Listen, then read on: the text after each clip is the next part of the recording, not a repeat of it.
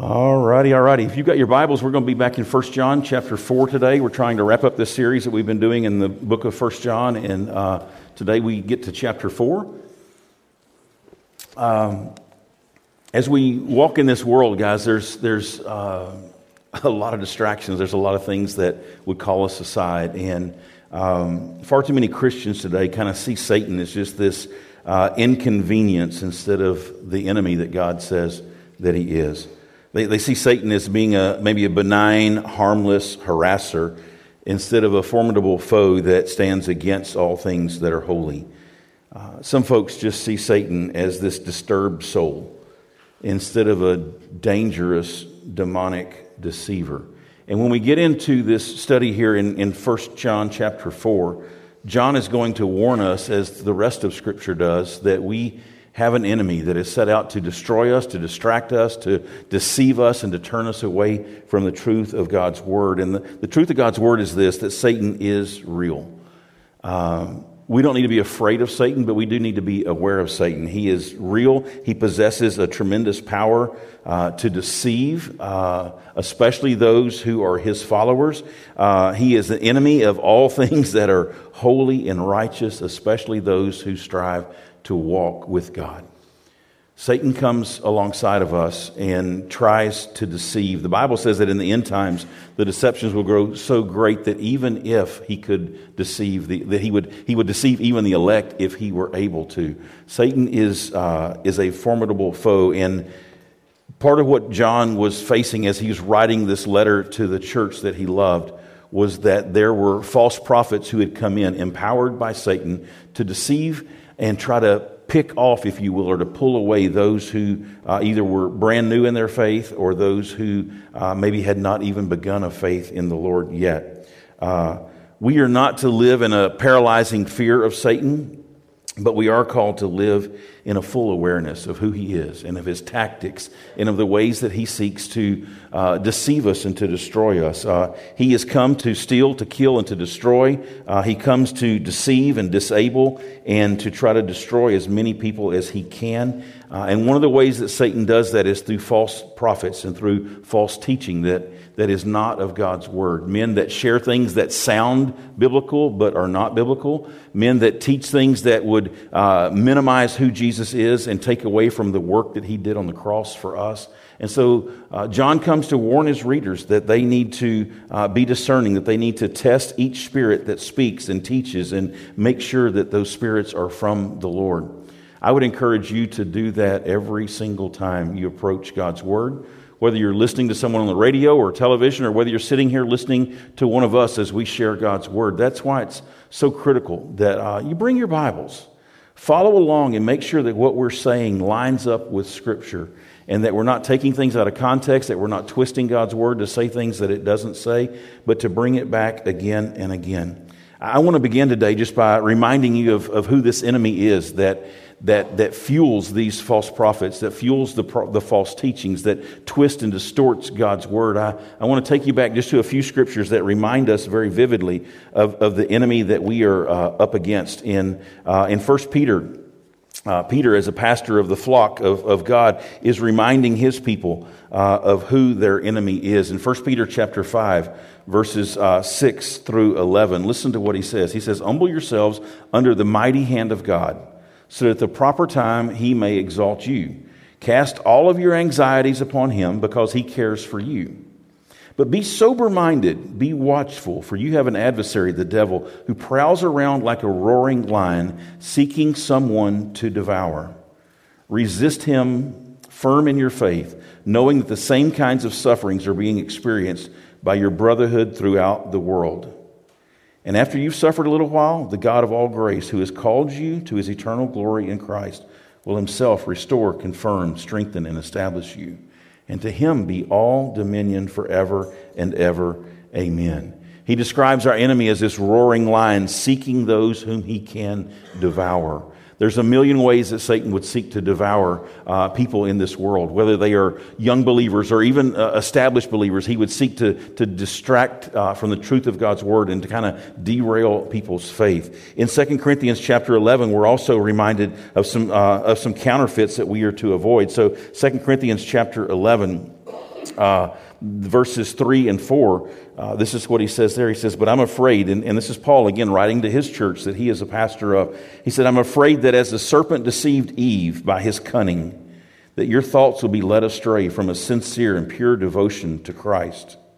For if someone comes and proclaims another Jesus other than the one we've proclaimed, or if you receive a different spirit from the one that you've received, or if you accept a different gospel from the one you've accepted, you seem to put up with it readily, he says. And so he's warning them against this deception that comes. There's three things here that he says that are, that are counterfeits that Satan uses to, um, to, to mislead believers. He says there's a, a diminished view of Christ. And so anytime you hear someone come that wants to downplay who Jesus is and what Jesus came to do and the salvation that Christ came to provide us, if you hear them downplaying or diminishing Christ, there ought to be a red flag that goes up. The second thing he says, if they preach a different spirit other than the one you've received. What are you talking about there? Well, there's some people that say, well, I just believe that God's Spirit told me. And then they'll lay something out that's completely foreign to Scripture. Understand this the Holy Spirit never speaks in contradiction to God's Word. So when people come to you and say, Well, I just feel, or I just feel in my spirit that, and they say something that is contrary to what God's Word would say, you and I can say, That's not the Spirit of God speaking. So if they diminish Christ or they, they, they, they claim that something comes from the Spirit of God that's not lining up with God's Word, or they preach to you a different gospel from the one that we've heard, the gospel that says that salvation is by grace through faith in Christ alone. If they bring that message that's different than that, then there should be a red flag that goes off in our mind to say, this is not of the Spirit of God. This is not from God. So he warns us about how that Satan will use false messages that diminish Christ, that, that, that claim something that's contrary to Scripture, or that, that present a gospel that's different than what God has given to us. In 2 Corinthians chapter 11, just a few verses later, verses 13 to 15, he also talks about how Satan works. And, and in verse 13, uh, look what he says here. He says, For such men that come preaching these things are false apostles. They're deceitful workmen. They disguise themselves as apostles of Christ. And no wonder, for even Satan disguises himself as an angel of light. So it's no surprise if his servants also disguise themselves as servants of righteousness. You ever thought about that? That Satan comes and disguises himself. He wants to buddy up and cozy up with you and make you think that he has your best interest at heart.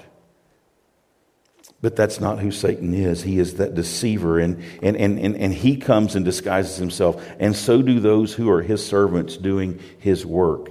And so we see in, this, in, this, uh, in these passages that we've looked at, and there's many, many more, that Scripture points out that shows us that this enemy that we have comes and he is so sly and so deceptive to try to just take a little bit of the gospel away and make it less than what it's supposed to be. And he says that we are called now to test and examine ourselves. In 2 Corinthians uh, chapter 13, uh, we are told that we need to, to be careful that, uh, that what we believe and what we have heard uh, is, is lining up with Scripture. 2 Corinthians chapter 13, verses 5 and 6, he says this to us as believers. He says, I want you to examine yourselves. Examine yourselves and see whether you are in the faith. Test yourselves. Or do you not realize this about yourselves, that Jesus is in you, unless indeed you fail to meet the test. We are called to examine ourselves. And the passage that we're going to look at today in 1 John is about testing the spirits that are at work in this world and making sure that the messages that we're hearing and the things that we are believing are from the Word of God. And, and, and, and John's going to remind us of this, but, but Paul says that we also need to be busy testing ourselves, not just testing others. But we really need to look at the Scripture today and make sure that our lives are lining up with the scripture. That the things that are supposed to be present in a believer's lives are actually present in our lives. It's easy, it's so easy for all of us to listen to a message and to say, ah, this is for somebody else. I wish oh so and so would have been here today because, man, they really needed this message. Paul would say, take the message first of all and apply it to yourselves, and then we can afford to apply it to others. Um, So we are, we're called to examine ourselves, to test ourselves, but then we're also called in 1 John to test the spirits, to test those that would come preaching and proclaiming uh, the, the, the, the, Word of God in a way that, uh, that might be contrary to what God has said. I think I shared with you before that I was invited by a friend to uh, visit his church during a revival service, and it was a different denomination than we are, but I was okay with that, and I wanted to go and to uh, to be there with him and to, to listen to the speaker that they had come in and speak. And, and that night, as he began to speak, guys, there was a spirit moving in that place. And, uh, and the more that spirit moved, the more the people seemed to get worked up and, and whipped up almost into a frenzy. And yet, nothing that was being said and nothing that was being done was lining up with Scripture. There was a spirit moving in that place, but it was not the Spirit of God. There were people there with chill bumps. There were people there with all kinds of experiences that were going on in their lives, but it was not the Spirit of God. And, and the next day I saw my friend afterwards, and, and he asked me, Man, what did you think about the service last night? Did you feel the Spirit move? And I said, My friend, I felt the Spirit move, but it was not the Spirit of God. Not all spirits that move through a place are the Spirit of God. And I began to show him in Scripture how that, that these things were taking place, but Scripture said this, and, and, and this is what I heard, and this is what Scripture said, and, and how that these things didn't line up. And all of a sudden, this, like, this light bulb came on, and he said, You know, I've always wondered about that. We need to have that kind of discernment that we can say, is this of God or is this not? Not does it feel good, not is it exciting, not is it uh, engaging, but is this of God? Is this the, the truth? Does it line up with Scripture? And so we always bring it back to the Word of God. So let's look at 1 John chapter 4. And, and, and there's quite a few verses here that we're going to cover this morning. We're going to try to make our way through the, the entire chapter, but uh, it's going to break down into five different areas. And so as we look at 1 John, uh, we want to see kind of how how John talks about in chapter 4 that we are to test these spirits and some practical tests that we can implement to be able to, to discern whether what we're seeing and hearing and, and, and being bombarded with is really of the Lord or if it's not. Uh, up to this point, John has given us all the way through the first three chapters many different examples of contrast of this is what a believer looks like, what a believer does, what a non-believer looks like, and what a non-believer does. This is this is what a, a non-believer may claim, but this is what reality is. And he's contrasted those things all the way through. And now he gets to this point where he said, "I've shown you that there's a stark difference between believers and non-believers." Now I want you to test this. I want you to put this to practice and see if this is, is reality for those who are there. Again, the, the Gnostics and, and, and the Judaizers and the others had come into this church and tried to take away from the, the foundation that had been laid. And John saying, I need you to go back to the scriptures, back to the gospel, and make sure that, uh, that you are, are listening to those uh, those truths. He's given us these contrasts not just to have information to put into a file cabinet, but He's given us this information so that, that they can be indicators of who we can trust and who we can listen to and who we should follow in our faith. So in 1 John chapter 4, he gives us five things to look for, five things that we can examine or test in ourselves, and then we can put others to the test as well. I want to say this up front. Sometimes when we talk about putting others to the test, we think that our job is to be this Inspector Clouseau, that we are to go and, and, and to, to grill other people and to try to find a hole in themselves or a, a hole in their theology. And, and that's never to be our purpose. The purpose of us examining others is number one, to make sure that what we're, what we're hearing is really of God.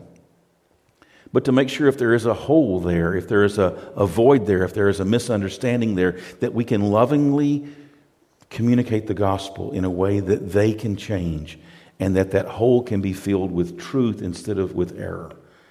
It's never to embarrass somebody else. It's never to win an argument. It's never to, to, to, to feel superior to them. That's not the reason that we are to test other people. It's always to be a constructive process that, that protects us from error, but also helps them to be able to see and understand the gospel in a way that truth breaks through and it makes a difference in their lives. So, as we talk about these things, I want to encourage you first and foremost to look at yourself today and to look and to see if these things are, are actually a part of your life. And if they're not, then to ask the Lord to begin to work those things into your life because this is his desire and his will for each of us. So 1 John chapter 4, let's kind of get started. He says, Beloved, do not believe every spirit. So they've got a lot of people coming through town, a lot of people preaching gospel, a lot of people preaching messages that, that may be contrary to the gospel. And he's saying, I want you to, to not just believe every spirit. Don't be gullible but I want you to test the spirits. Now, when he talks about testing the spirits here, he's talking about that, that very thing that is a, the influence that fills and governs one's soul. So I want you to examine what it is that's, that's beneath the surface, if you will, of this person who's speaking, beneath the surface uh, of your life. Look at your motives, look at your reasons, look at why you do what you do. Examine all of those things and see whether they are from God. You say, why would we need to do that? Because he says there's many false prophets that have gone out into the world. Now, they're not going to announce themselves as a false prophet. Nobody's going to set foot into your world and say, I am a false prophet and I want you to believe me. What are they going to do? They're going to come in and, and pretend to be something that they're not. They're going to come in and pretend to be somebody that you can trust, somebody that you could follow, somebody that you could believe. They're going to pretend to, to present to you a gospel that sounds a lot like what you may have heard before, but with just a few modifications. And we need to be careful about that. Look, he says, and, and test the spirits to see whether they are from God, because many false prophets have gone out into the world. By this, and you're going to see this phrase again and again, by this and in this, these are, these are indicators that he's giving us some way to test it, some way to, to prove whether this is really from God or not. By this, he says, there's some things that we can see. So here's the first thing that, that I think John shares with us that we ought to do when we test the spirits. Number one is that we need to look for a biblical view of Jesus if they are diminishing who Christ is, trying to take away from the work of Christ on the cross, if they're trying to say, well, yeah, you, you need Jesus, but you need Jesus plus something else, then a red flag ought to go off and you ought to go, whoa, wait a minute, wait a minute. For you and I as believers, we need to ask the question Am I trusting in grace alone or am I trusting in grace plus my works? What am I trusting in for salvation? What, what, is, what is this thing built upon? Am I, I need to look for a biblical view of Jesus. Look at verse 2 and 3 with me. By this you know the Spirit of God. Every spirit that confesses Jesus Christ has come in the flesh is from God. Now, that word confess here, let me, let me break that down because it's not just a verbal confession. Satan and his demons when Jesus was walking on the earth and the demons would come and these men possessed with demons would come and fall before Jesus, the, the, the demons themselves confessed who Jesus is. You're the Son of God. Don't send us into the abyss. Send us into the pigs. They would, the demons themselves would make a verbal profession of who Jesus was and, and they were making it known. They knew who Jesus was. This is not just a, oh yeah, I believe that, that Jesus is, uh, is Jesus, that he was a, a, a good guy. But it, that word confess means to profess oneself to be a worshiper. To profess oneself to be a worshiper of. So if someone's going to confess Jesus, they are professing themselves to be this worshiper of Jesus Christ. That is something that no demon would ever do. no demon will ever profess themselves to be a, a worshiper of Jesus. In fact, Satan went just the opposite way in the, in the temptations with Jesus, didn't he? If you will just bow down and worship me, then everything will be great. And I'll give you all of this stuff that you see.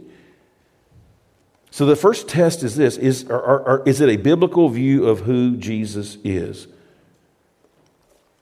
If somebody's coming and talking to you, ask them, who do you see Jesus as being?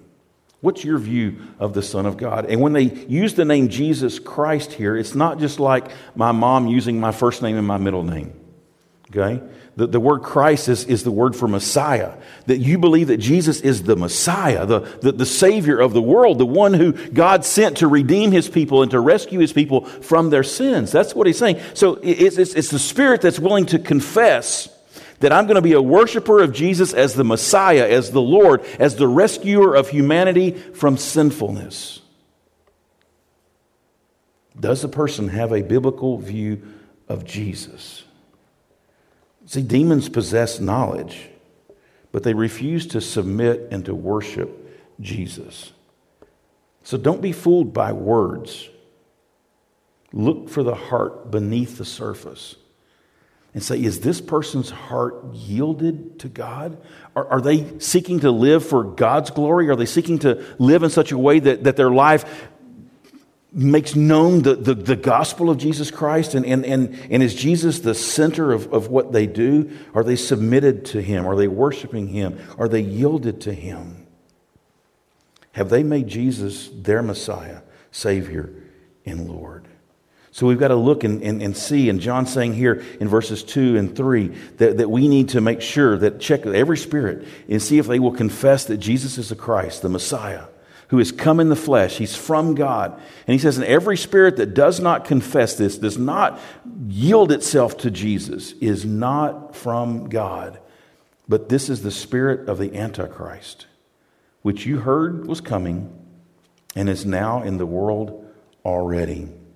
So, the first thing that we need to do is to look and see if this, this person has this biblical view of Jesus. Do they understand? Are they willing to confess? Or are they trying to diminish who Jesus is? There's a lot of cults out there today that say, I believe Jesus was a good guy. I believe he taught some moral things. I believe that he was a son of God.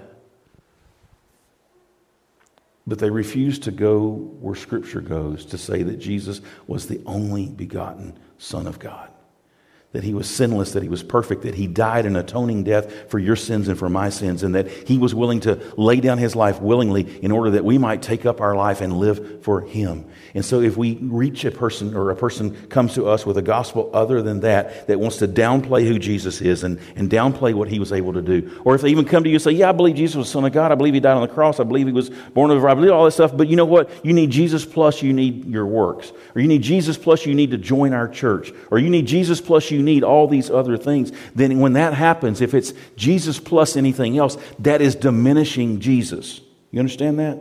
It's saying Jesus is not enough when Scripture says Jesus is more than enough. Jesus is everything that we need. So let your ears be listening. Test the spirits when they come. And if you hear Jesus plus, then you're going, no, no, that's a, that's a low view of Jesus. Because you're saying that what Jesus did on the cross was not enough to save me, not enough to rescue me. That what Jesus did was incomplete, insufficient. So look at what they say about Jesus. Look at what you believe about Jesus. Are you here today because you believe you need Jesus plus church attendance? Or are you here today because you found Jesus and you just want to worship and grow in that relationship with Jesus? A big difference. Big difference. It's not Jesus plus, but it's Jesus. And as a result of Jesus alone, everything else flows out of that. Does that make sense? Second thing, examine your ultimate source of truth. So, when you're dealing with others, but also when you're dealing with yourself, what is my ultimate source of truth?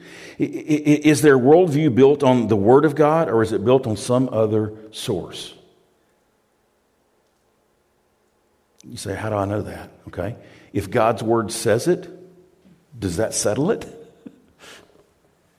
Or, or do I read God's Word and go, ah, ah I don't like that part? Um, that's probably not what he meant. He probably wasn't literally, probably didn't really mean that. I, I think we'll just let that part slide. Okay? When, when you've got somebody coming to you and, and, and, they're saying, well, well, yeah, I preach the Bible. Yeah, I teach the Bible. I believe the Bible. Okay. Well, well, well, how is it that you believe the Bible, but yet you hold to this belief as well? How do those fit together?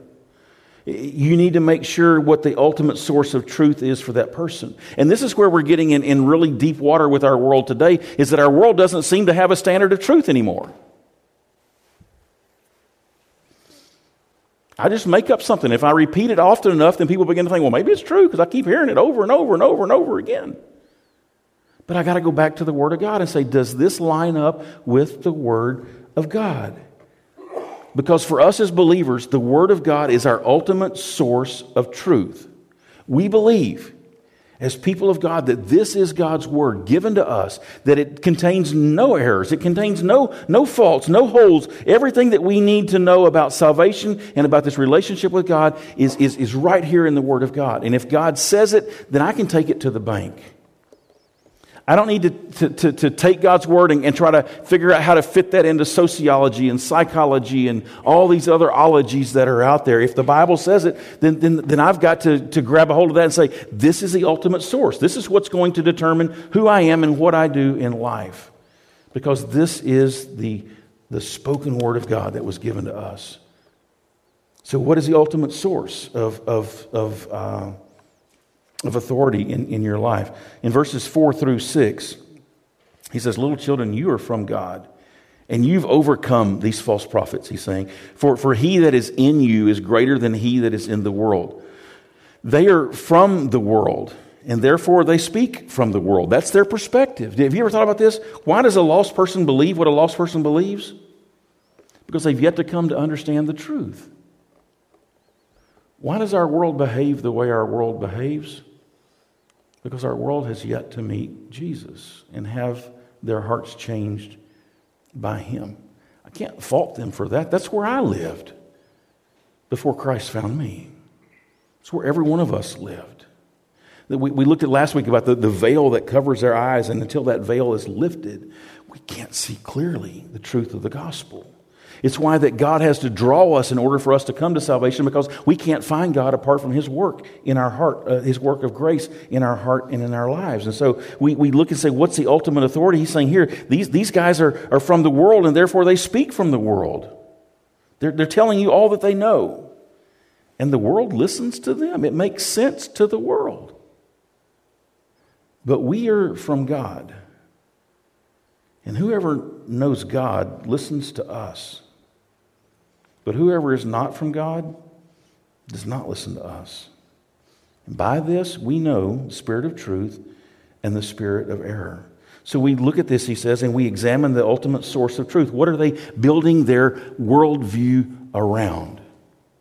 Is it just the wisdom of this world, the God of this age?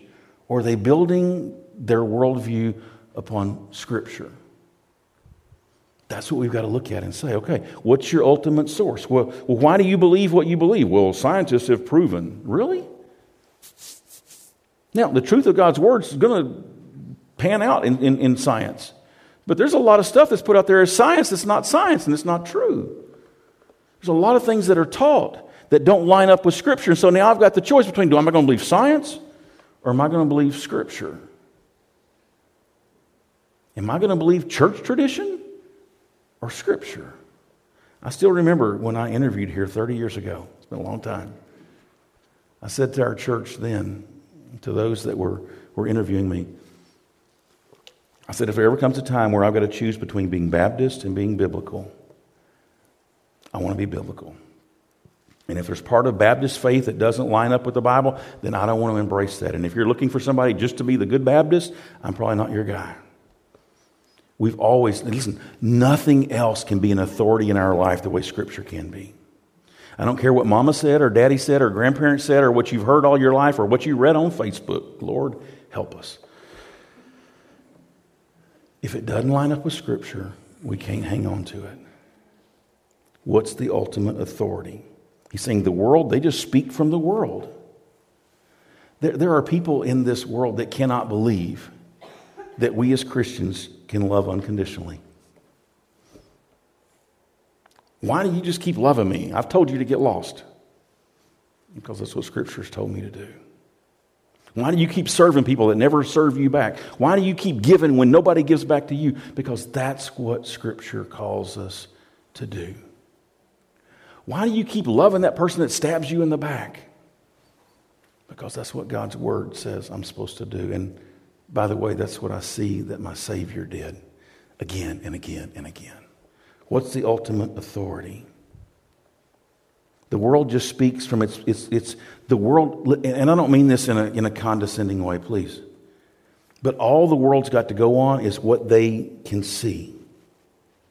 And, and God has not yet opened everybody's eyes of faith to see the whole picture. The world is walking around with this veil over their eyes, and, and all they can see is, is what's right there. And that's all that makes sense. And that's all that they, that's the only tools they've got to try to figure out what's going on in this world. And so they use those limited tools to try to make sense of what's going on in the world. But they, they can't. And so the world just follows its leader. And, and the leader of this world is Satan. And that brings them in, in sharp contrast to, to the Word of God. In John chapter 8, verses 42 to 45, Jesus is confronting those that are confronting him. And he says in verse 42, Jesus said in John 8 42, If God were your Father, then you would love me. For I came from God and, and I'm here. I came not of my own accord, but he sent me. Why do you not understand what I say? It's because you cannot bear to hear my word. You are of your father, the devil, and your will is to do your father's desire. He was a murderer from the beginning and does not stand in the truth because there is no truth in him. When he speaks, listen to this. He speaks out of his own character. The NIV says he speaks his native tongue. When he lies, he speaks his native tongue. Speaks out of his own character. For he is a liar and he is the father of lies. And because I tell you the truth, you don't believe me. Jesus knew that without God opening the eyes of the blind, they would never see. In, a spiritual sense, if God doesn't open our eyes, we never see spiritual truth. And so we've got to examine their ultimate source. We shouldn't expect the world to just jump up and down with joy when we, when we share the gospel with them because it doesn't make sense to them just yet. God's got to prepare their heart and open up their heart so that the gospel can take root. When a believer lives by God's word, they're going to live a life that's going to be in stark contrast to the lives that are built on some other philosophy and some other source of authority. God's ways only make sense to those who, by faith, have been able to trust in God's word. So, the third thing that he warns us and, and gives us as a test is to look for evidence of agape love. Look for evidence of agape love. There's three different types of love that Scripture mentions. There's the, the eros love, which is a Greek word that, that we would get our word erotic from. It's a sensual love. It's a love that tends to excite us. It could be a sexual type thing or, or just something that gets us super excited.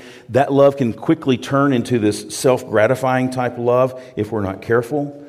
Uh, much of what the, the, the, world that we live in portrays as love is this level of, of eros, this, this erotic type love. That, that love is something that you fall into. Love is something that is irresistible. Love is something that, that I see the woman and I've got to have her. I'm in love. And it's an erotic type of exciting type of, of love, if you will. Uh, much of what the world portrays as love is simply that level of, of eros. The second level of love would be this phileo love. We get the word Philadelphia, brother, the city of brotherly love, from that. It's a brotherly love, and it's kind of a mutual type love, if you will. I will love you if you will love me. I will serve you if you will serve me. I will be nice to you and you be nice to me. It's, it's, it's, it's this kind of brotherly love that, that we share with one another. It's, it's the love that, that in, in many senses that we have even here in church where we, we have brothers and sisters in Christ that, that we love and, and that we would do anything for. And we believe they would do anything for us. It's that brotherly type love. But there's a third type of love, and that's the word that John uses here, and it's the word agape. It's this unconditional love that originates with God, that's only available, I believe, for, for those who are in relationship with God. It's the love that God has poured out on us that we then take and pour out on others. It's this unconditional love that's focused upon the need of the other person. It's, it's a love that says, I'm going to love you no matter what. I'm going to love you even though you may be undeserving, even though you, you, you could never earn this kind of love. I bestow this love upon you because it's who I am. It's, it's, it's how God's wired me. It's what God's created me to do. I love you no matter what. Even if you refuse to love me back, I love you. Even if you never understand this love, I still love you. Even if you tell me to get lost, my love for you will not cease. He says, look for that kind of love. It's evidence. Now, see, here's, here's the cool thing the world is getting good at eros. okay? And the world can even rise maybe to the level of this, this phileo, this, this brotherly love. I'll scratch your back, you scratch my back. We'll, we, we got each other's back. We will, we will do battle together. We will work together. We will help each other. We will be nice to each other. We will do that because why? It benefits me, it benefits you, and we can get farther together that way. The world can even do that. But the world cannot, cannot offer agape love because the world apart from Christ has not yet received that. And you cannot give what you have not received. Now, this love is being poured out upon them, but to, to, this point, they've yet to admit that they need it. They've yet to admit that they, that they are, are, are, are absent of it. And so that love is there. Jesus on the cross dies, and Jesus doesn't say, I'm going to die for you if you'll love me. He says, I'm dying for you anyway. Whether you ever respond to me or not, I am dying for you serving you. I came for you. I do, even if you spit in my face and tell me to get lost, I'm going to continue to love you. Because that's what Jesus does. And that's the kind of love that we are to have. And we are to look for evidence of this agape love in, in, in ourselves, and we need to look for it in others. I need to ask myself the question why do I love people? Do I love people for what they can give back to me? Do I love you because you give me accolades? Do I love you because you say, oh, that was a great message? Do I love you because you, you, you, you can offer me something back? Or do I love you even if you never did? How do you love your enemy? Or do you? Because agape love loves even its enemy. That's a big test. That doesn't come natural. Agape love is a supernatural thing that only can happen as God has dwelt in us and He has worked through us. This agape love is foreign to our world. It originates with God, and I believe it's only known and, and given away by God's children. It's experienced and offered by those who've experienced it from the Lord. And until a person receives this kind of love, I don't believe they're able to give this kind of love. So I think our, our world kind of hits its head on this, this, this ceiling and it can't get to this level that we're talking about. And so because of that, John says, if you find agape love, guess what? You're finding a brother in Christ. Because the world can't get there on its own. It's a mark of what it means to be a true believer. It's not that I just try harder and harder and harder to love people. But it's a mark of somebody who the Spirit of God has moved into and their, their hearts have been transformed and they can love people like nobody else can love them. Why? Because God's doing that work in their heart. So it's an indicator of God's presence. And he says, look for it, verses 7 through 12. Beloved, let us love, let us agape one another. For agape is from God. And whoever agapes has been born of God and he knows God. He's been saved. and He's got this intimate fellowship with God. And anyone who does not agape does not know God because God is this kind of love. In this, the love of God was made manifest, was made known. God's love was made known to us through Jesus being this love incarnate, if you will. God's love was made manifest among us, that God sent his only Son into the world. What, what better demonstration of agape love than God sending his only Son to die for sinners who couldn't save themselves? Who may never ever turn and respond to this love of God. What greater sign and, and, and, and, and proof of that kind of love than God sending his only Son into the world so that we might live through him? In this is love. Not that we have loved God, but that He has loved us and sent His Son to be the propitiation, the full payment of our sins. Beloved, if God so loved us, we ought also to love one another. No one has ever seen God. But if we love one another, God abides in us and his love is perfected, it is matured in us. As we grow in Christ, this agape love that only he can bring to us ought to be growing in us as well. It ought to be growing in our relationships with those around us. You ever met a Christian that just seems mad at the world? I mean, they want to stand up and tell everybody they're going to hell and, and, and, and seem to take great joy in just doing that. and you ask yourself, where is the love in that? They may be speaking truth, but where is the love in the way that they do that? In this passage, he's saying, man, this agape love, because it's something that only God can give, that only those of us in, in relationship with God can experience and then offer. Because of that, it's a sign that, that, that we belong to the Lord and that we are His. It's an indicator that, uh, that we belong to Him. So if you find agape love, then you know that person's from the Lord. If you find a person that's broken over the lostness of a child, the lostness of a neighbor, lostness of a nation, and, and they're not excited that the world's going to hell, but they are broken that today somebody else died without Jesus. It's a sign, it's a sign of, of agape love, a sign of a love that Jesus has for us. Look for agape love. Another test, number four, is look for this kindred spirit. You ever walked into a room of people you, you don't even know yet? And, and you began to meet a few people, and all of a sudden there's just something about that person that you go, oh, this is a kindred spirit. This is something. And they may not have even gotten to the point of telling you about their relationship with Jesus, but you can see the agape love. You can feel that. You can, you can sense that, that, that they speak from the authority of God's word, that their life is, is, is, a, is you just look at it and you go, it's got to be a brother in Christ. It's got to be a sister in Christ. He says, look for that kindred spirit. It's more than just a goosebumpy feeling, though.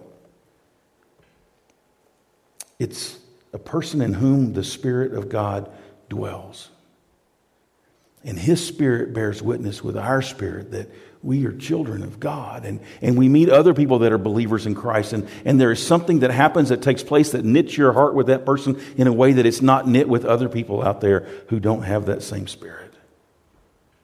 There's a work that the Holy Spirit does that, that, that, that allows us to trust, that allows us to move into relationship with another, that allows us to, to go, you know what, we share. We may not believe everything identical, but we share a kindred spirit. And we both have this desire inside of us to submit ourselves to the Lord, to follow the Lord, to obey the Lord, to glorify the Lord, to honor the Lord. There is this common thing, and we may come at it from different angles, but there's this thing that we share in common that we both want to make much of Jesus. And in that process, you find that kindred spirit. You know that believers are not perfect, that they are a work in progress, but you see there's that desire in them to be more like Jesus. Just like you, when they fall short, they are broken and they are repentant. Many times, these folks with a kindred spirit will talk more about their faults than they will about their strengths because they're very in touch with who they are in Christ and they know that apart from Him, they could do nothing. They're, they're not fighting against God, but they're fighting for the things of God. They're fighting to become more holy. Now, I don't mean they're fighting in their flesh. But I mean, there's something in their spirit that just desires more of God, that desires to be more godly, to be more holy, to, to, to be holy, to be sanctified, to be surrendered. Those are all things that are the works of God's grace. They're not accomplished in our, in our own strength, but they're, they, they come as we surrender more of ourselves to the Lord, and God is able to purify out of our lives those sinful things so that there's just left this more and more of a pureness of our faith verses 13 through 18 talks about this kindred spirit. He says, But we know, or by this we know, that we abide in him and he in us, because he has given us of his spirit. He's placed his spirit within us. And we have seen and we testify that the Father has sent his Son to be the Savior of the world. That's going back to the first thing we just talked about. And whoever confesses that Jesus is the Son of God and God abides in him and, and he in God. So we have come to know and to believe that the love that God has for us and, and God is love. And whoever abides in love abides in God and God abides in him. And by this love, by this is love perfected with us so that we may have confidence for the day of judgment. Because as he is, so also we, so also are we in this world. There's no fear in love, but perfect love casts out fear. For fear has to do with punishment, and whoever fears has not been perfected in love. Here's what he's trying to say. When we encounter these people, we sense in them and we see in them God's Spirit at work. They display this agape love that we've talked about. They testify to the goodness of God's grace. Their focus is not on making much of themselves, but upon making much of God. And, and His presence inside of them does not require a performance, they can just be real. Isn't it refreshing when you meet a believer who is just real? They have nothing to prove because everything's been taken care of on the cross. They have nothing to fear because Jesus has covered all of their sins, past, present, and future. And they can just be real about who they are. They can be real about their struggles. They can be real about the victories that God has given to them because they know it was not them that won that victory, but it was God that gave that to them. God's presence in their life becomes obvious in three ways. It's the conviction, he says here in verse 14, that, that Jesus is the Savior of the world. They are convinced that, that He is the Savior. Not a Savior, but the Savior. He is the way, the truth, and the life, that no man comes to the Father except through Jesus. And they believe that. And, and you sense that in them. You gain that from conversation with them. And, and, and your hearts are knit together because you know that they're trusting in the same grace that you're trusting in. The second thing is that they proclaim it to others. We don't just see it, but we testify to others, he says in verse 14. We testify that Jesus is the Son of God. We confess that Jesus is the Son of God, that, that He abides in us and that we abide in Him. And we come to know and to believe that the love that God has for us and that this love is incredible beyond words. It's a proclamation to others because this message of grace that we have received is a message too great for us to hold on to. It's a message that we've got to proclaim to others. When you meet somebody, and the first thing they want to talk about is how great they are, something's wrong. Our message ought to be about Jesus and how great He is. It ought to be about what Jesus has done the despair that He has pulled us out of and the life that He has planted us into, the hope that we have in the resurrection and the second coming of Jesus. The third thing is this assurance that God's grace is enough to cover my sins. Perfect love cast out all fear. I don't have to be afraid that I might not measure up because the truth is, I don't measure up. And if God is looking at my measuring cup, I'm going to be short. But He's looking at Jesus. And Jesus is my righteousness. And so I don't have to perform and I don't have to pretend.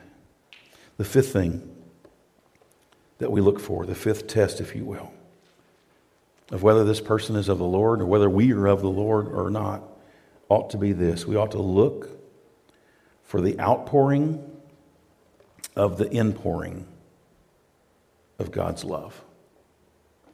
Look for the outpouring of the inpouring of God's love and, and God's grace. Here's what I mean we as Christians were never meant to be containers of God's love, we were meant to be conduits of God's love. God's love was meant to flow into us, to change us, and then to flow out of us to the world around us. Jesus says, By this will all men know that you are my disciples. By what? Your love for one another. Not your capacity to hold the love of God, but your capacity to love one another. We were not intended by God to be containers. Okay, God, just fill me up.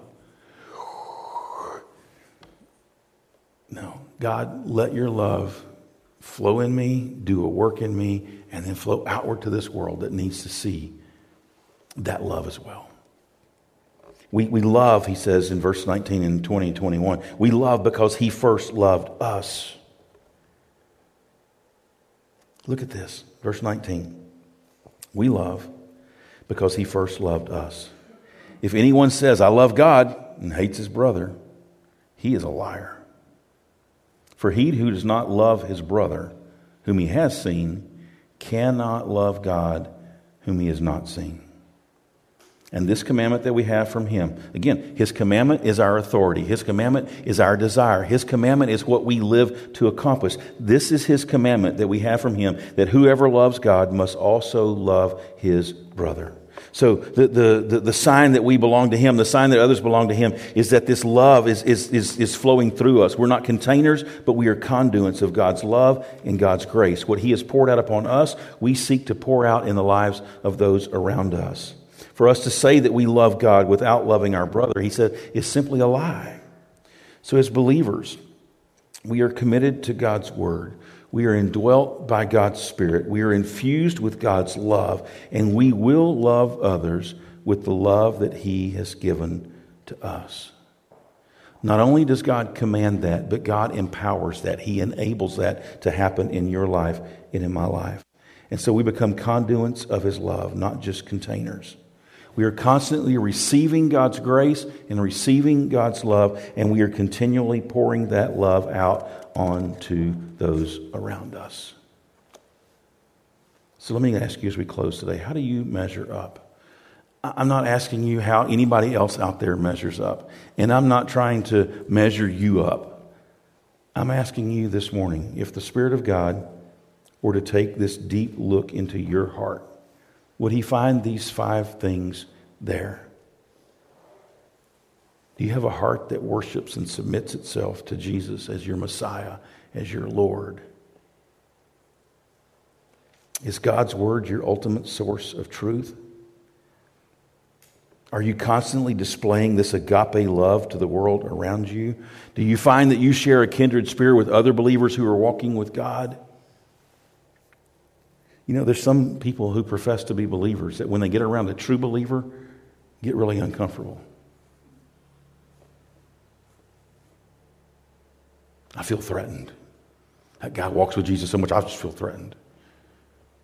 There ought to be a kindred spirit that's there. And, and fifth, are you a conduit of God's love? Or simply just trying to be a container of God's love? Here's the deal John calls us to test the spirits. But, guys, until we test ourselves and we make sure that the spirit that's in us is really of God, we're not going to make an accurate assessment of anybody else. Jesus says, take the log out of your own eye before you get busy trying to take a speck out of somebody else's eye. We, we got to start by examining ourselves and saying, Lord, are these things really in me? Am I just loving my brothers so that they'll love me back and I'll feel good about myself? Or am I really loving them even if they spit in my face and tell me to get lost? When somebody hurts me, do I hold that against them forever or do I go back and try to love them even better than I loved them before? True test of love is not how you give it to those who love you back. True test of love is what you do when there's no love given back in return. Agape love does that. So we examine ourselves first. We get the log out of our own eyes. And then, as we encounter those around us and their messages begin to bombard us, we examine and say, What is the spirit behind that message? Is that the spirit of God? Or is that the spirit of Satan? And we accept or we reject it based upon that assessment. We don't push that person away, but we certainly don't embrace that message that they're trying to, to place upon us. And again, our examination of others is never to embarrass, never to alienate. It's there to protect us, and it's there to help us to know how to serve them and love them even better. So I pray that as we wrap it up today, that you will take a moment to let the Lord look at your heart and your life. Um, if you're like me, there's going to be areas of this that, that you may say, you know what, I've, I've got that going in the right direction. Not perfect, but, but we're making progress. But there's other areas that I look at and I go, Lord, we really need to, to examine that closer.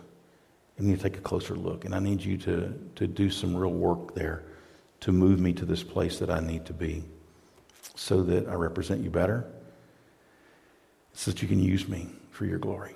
So let's pray together. And wherever you're at in this process this morning, I pray that you would just be honest with God. Uh, he sees it, He knows it. You're not going to fool Him. Uh, the only fool in the room would be you. So don't, don't do that. Let's pray.